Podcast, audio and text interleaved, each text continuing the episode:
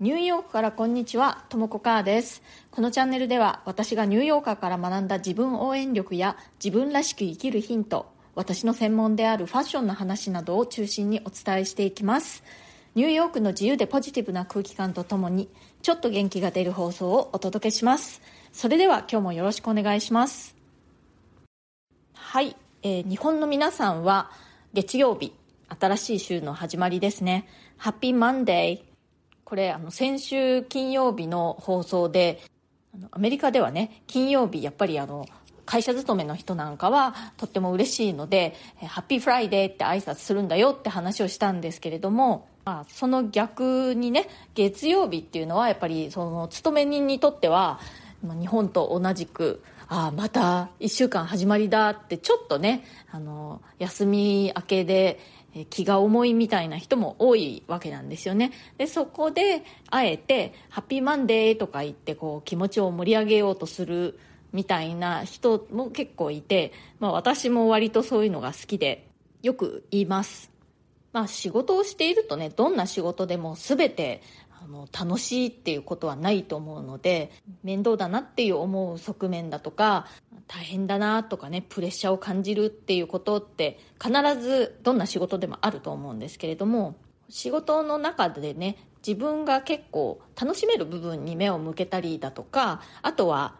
気が合う仕事相手のことをこう考えたりすると月曜の朝のちょっと憂鬱な気分とかね面倒な気分っていうのもあの和らぐんでないかなと思います。そういうねあの騙し騙しみたいな能力って意外と人生の中で大事なんじゃないかなって思うんですよね。で、まあ、その騙し騙しがもう効かないようなとてつもなく気がめいる仕事だとかね、まあ、職場っていうのは脱出する方向で考えた方がいいとは思うんですけれども。まああのどんな仕事であれちょっとこうしんどい時っていうのはあるって思うんですよね。だからそういう時にさっきのハッピーマンデーみたいに、まあ、少しでも気持ちが上向く方法っていうのをいろいろと散りばめていくとこう意外と頑張れるんじゃないかなと思います。えーと、今日はですね衣替えのお話をしたいと思います。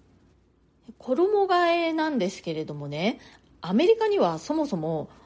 衣替えっていうコンセプトがないんですよね。でアメリカのあの地域によってはね四季が本当にないので衣替えがないっていうところもあるんですよね、まあ、私は住んだことないんですけれどもカリフォルニアの一部なんかだと大体いつもこう温暖な割と過ごしやすい気温みたいなのでね服装もそんなにあの暑い時の服寒い時の服っていう風にいろいろ変えなくても大丈夫ということで、まあ、衣替えがないっていうのもあると思うんですけれどもニューヨーク私の住んでるねニューヨークなんかだと四季っていうのが結構はっきりあります。よくねあの日本には四季があるってすごく特別なことかのように言うのを聞くんですけれどもあの四季があるところって世界中に割といろいろあるんですよね。でニューヨークもあの割としっかりと四季があってただ、まあ、冬が長いっていうのがあるんですけれども夏は30度を超す時もあるし、うん、あの春も秋もまちょっと短めですけれどあります。冬は必ず氷点下には下がってしまうので暑い時と寒い時の差っていうのが割とはっきりあるのでやっぱり洋服はその時その時で四季によってね変えなくちゃいけないんですけれどもそれでも衣替えっていういわゆる日本のようなねこう何月になったら衣替えしようみたいなのはないんですね。ニューヨーカーを見ていていつも思うのはね洋服の季節感っていうのがなんかあの本当バラバラなんですね。何月になったからこういう服を着るのはおかしいとかこういうふうな服を着ないとおかしいとかそういう考えがなんか全然ないっていうのが道歩いてる人を観察していると同じ日でもね T シャツを着ている人もいればダウンを着てる人もいるみたいな感じなんですよね。サンダルもいればブーツもいるみたいな。そのバラバラ感がすごくニューヨークだなっていつも思うんですけれども、まあ、基本的にはみんなそれぞれ自分が心地よいと思うあの服を着ているわけなんですよね。だから自分が暑いと思えば T シャツを着るし寒いと思えばダウンを着るっていう感じで今が何月だからとか周りの人でこんなの今着てる人はいないとかそういうことは考えないっていう感じです。そしてねあのもう一つ私が気づいたのはニューヨークにはいろんな人種の人が住んでいるんですけれどもその人種によってその寒さ暑さの感じ方ってやっぱり少し違うなって思っていて同じアメリカ生まれの人たちでもあのもともとのその祖先のルーツがね暑い地方の出身、まあ、アフリカンアメリカンの人たちなんかは基本的に寒がりな人が多いなって思うしあとは逆にヨーロッパ系の、えー、いわゆる白人の人たちっていうのはすごく暑がりだなって思うんですよね。まあ、あのこれはね本当にあのざっくりで言うとって感じなんですけれどもそういう傾向が確かにあると思います。なのでねそういろんな人種の人が集まっているので同じ気温でもそれを寒いって感じる人もいれば暑いって感じる人もいれば、まあ、ちょうどいいと感じる人もいるっていう感じなのでその服装がバラバラするっていうのもあるかなって思います。ニューヨークのそういうこうあの人それぞれで自分の基準でいろいろ決めていいみたいなところはすごく好きなんですけれどもまあ、逆にね日本の日本ならではのこうみんな揃った季節感みたいなのも私はこう旗から見ているとねあの美しいなって思ったりもします。特にねこう春先なんかのちょっとまだうすら寒いような時でもみんなこう春めいた格好をし始めたりしてなんかねこうみんなでこう春を演出しているような感じがするっていうのはねあのすごくこうなんか風情があるなとか思ったりしますね。日本っていうのは本当にその服装の季節感っていうのを大切にするっていうことで特徴的だなって思います。私は長いことニューヨークのファッションブランドで働いてきたんですけれども日本っていうのもあのいつも結構大きな市場の一つだったんですね。でそれで日本の消費者っていうのがすごく特徴的なのはその季節によって売れ筋の色っていうのがはっきりと変わるっていうことなんですね。例えばそのバッグ革のバッグなんかだとねまあ大体世界中で黒のバッグっていうのがまあ一番売れるっていう感じなんですよ、まあ、年がら年中黒のバッグが一番まあ売り上げが上がるっていう感じなんですけれども日本だけが春夏っていう季節になるとこう淡い色白とかベージュのバッグが黒よりも売れるっていう感じでねあそれがすごくあの日本っぽいなって思っていました。日本っていう国はそれだけこの着るものとかね持ち物の季節感っていうのを大切にする国なんだなっていうことですねでまあ私の住んでいるニューヨークはそういったあの揃った季節感みたいなのはなくてみんな点でバラバラなんですけれどもまあそれはそれでね、私は全然嫌ではないんですよね。その自由さがこう気楽だなって感じたり、この人なんでこんな厚着なんだろうとかね、薄着なんだろうとか思って、ちょっと面白いです。ただしね、あの、すっごい暑い時にめっちゃくちゃ厚着をしてる人だけは警戒します。何かこう服の下に隠し持ってるんじゃないかとかね、なんかちょっと危険人物なんじゃないかなと思ってね、あの警戒しますね。はい。というわけで、アメリカには衣替えというコンセプトがそもそも存在しないこと、服装に日本ほどこう季節感のその統一感っていうのがないよというお話をしました。皆さんもね、ニューヨークにいらっしゃることがあったら、街行く人の服装っていうのをちょっと注目してみてください。本当にあの季節感っていうのがバラバラなのがね結構面白いと思いますはいコメントのお返しをしたいと思います褒める技術褒められる技術。これは9月27日の放送でした。アメリカ人がねすごく褒め上手。そして褒められ上手だっていうことの話をしたんですけれどもえ、アップさんからコメントいただいております。ともこさんの張りのある声で始まる配信にこちらは元気が出ます。声がご自分ではどう聞こえてるかわからないけど私の声はどんな声かな？声は一人一人違っていて個性とも言えるかなと気づきました。ということでアップさんありがとうございます。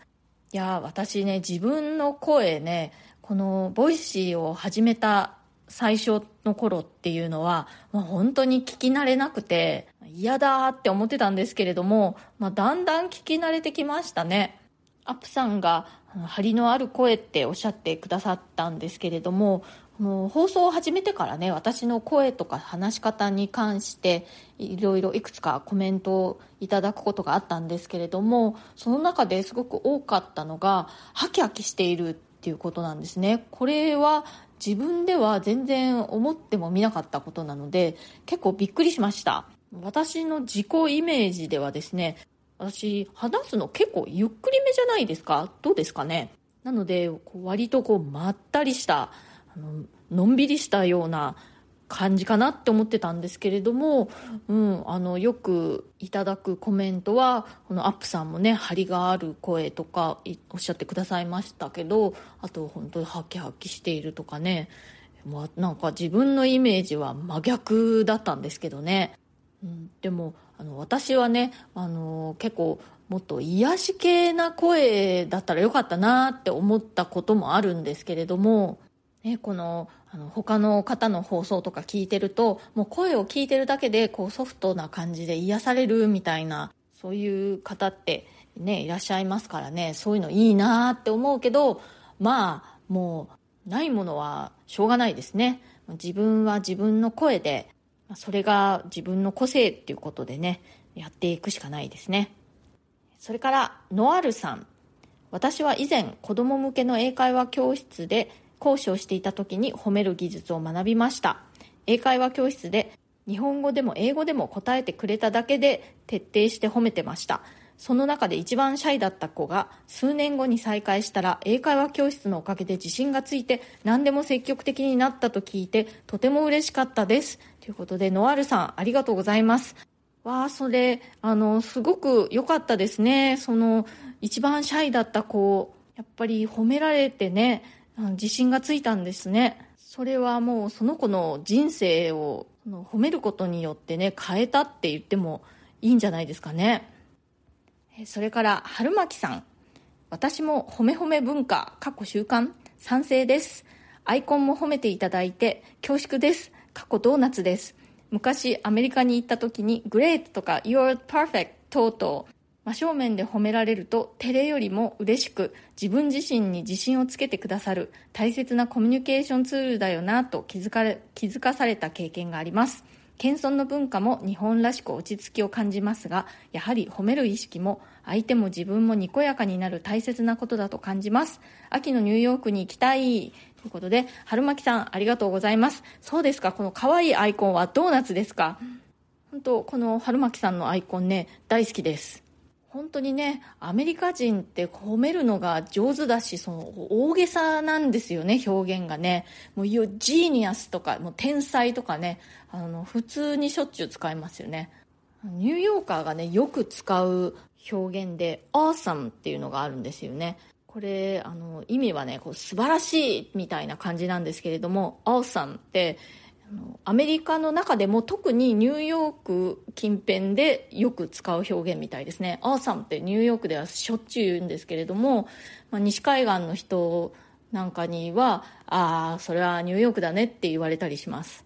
で、あの、オーサムにちょっとこう、あの、綴り、綴りっていうかね、ちょっとあの、言葉の始めが似ているんですけれども、awful ていう表現があるんですね。これ awful っていうのは逆にすごいひどいっていう意味なんですよ。で、あの、どちらの表現もね、awesome も awful も私、あのニューヨークに来るまで全然知らなかった単語で、でも本当にしょっちゅう使うんですね。awesome も awful も。でもどちらもこう、同じ音で始まるから、なんかね、よくね、間違えそうになって、頭の中で、え、どっちだっけ？って、あの、最初ね、ニューヨークに来たばっかりの頃は考えてましたね。よくね、間違えないように。もう今はもう間違うことはないんですけれども、awesome の方がすごくいいっていう意味で awful はもうダメな方ですはい、ちょっと話が脱線しましたけれど、春巻さんコメントありがとうございました。秋のニューヨーク、あの、ぜひ来てくださいっていうかもう早く来ないと秋終わっちゃいます。秋はね、もう今月いっぱいぐらいかな。それからヘーゼルさん。褒められ慣れていない私ですが、褒められたらその言葉をありがたくいただくようにしています。でも、不意打ちの褒め褒めにはまだ対応できず、先日も、ええー、そうですか？と言ってしまい、一つ幸せを逃してしまったようで、がっくり。まだまだ未熟です。最近褒めることをしていないな。一日一褒めしていこう。ということで、ヘイゼルさんありがとうございます。わ、かります。私もね、褒められにはね、えー、そうですかとか言っちゃいますよね。特に、あの、日本語だとね、あの、相手の人が日本人だと、どうしてもそうなっちゃいがちですね、私も。一日一褒め、いいですね。私もね、なるべく何かこう、いいなっていうことが頭に思い浮かんだら、ちゃんと口に出して言おうっていうふうにしています。心の中でね、あら、なんか素敵ねって思うことあるじゃないですか、こう人を見たりして。まあ、見た目のことだけじゃなくて、その行動なんかでも、あ、この人のこういうところっていいなって心の中では思ったりすることって結構しょっちゅうあると思うんですよただなんかなかなかそれをね口に出して言わないから、うん、なるべくやっぱりそういうのを伝えていくとやっぱりみんな言われた方は嬉しいんですよね、うん、私もそういう風にしていこうと思ってます。ヘイゼルさんいつも本当にありがとうございます。えーと、それから、え、私のチャンネルの方ではプレミアム放送も配信しております、週に2回以上通常放送よりももっと近い距離感で私の入浴生活の具体的な話や国際結婚の話プライベートな事柄などについてお話ししています。お申し込みは Web 経由がお得になっております。最近はねプレミアム限定の生放送というのを毎週の週末日曜日にやっています。通常放送の方が気に入ってくださったらね、ぜひ、あの、プレミアムの方にも参加していただけるととっても嬉しいです。はい。というわけで、えー、今日は衣替えというテーマでニューヨーカーと日本人の季節感の違いというお話をしました。今日の放送が気に入ってくださったらコメントやご感想もお待ちしております。あとは今日の放送に関係ないことでも私に聞いてみたいこととかねリクエストとかありましたらぜひお聞かせください、はい、そしてえ今日はラッキーデーになりましたねえ私の放送ではですね私が飼ってる猫2匹いるんですけれどもうちの猫図がえ参加した日、にゃーという声が聞こえた日はラッキーデーということになっております。なんか1週間のスタートがラッキーデーになって縁起がいいですね。この猫図にあやかってね、良い週になりますように。今日も最後まで聞いてくださってありがとうございました。それではまた次回、ともこかーでした。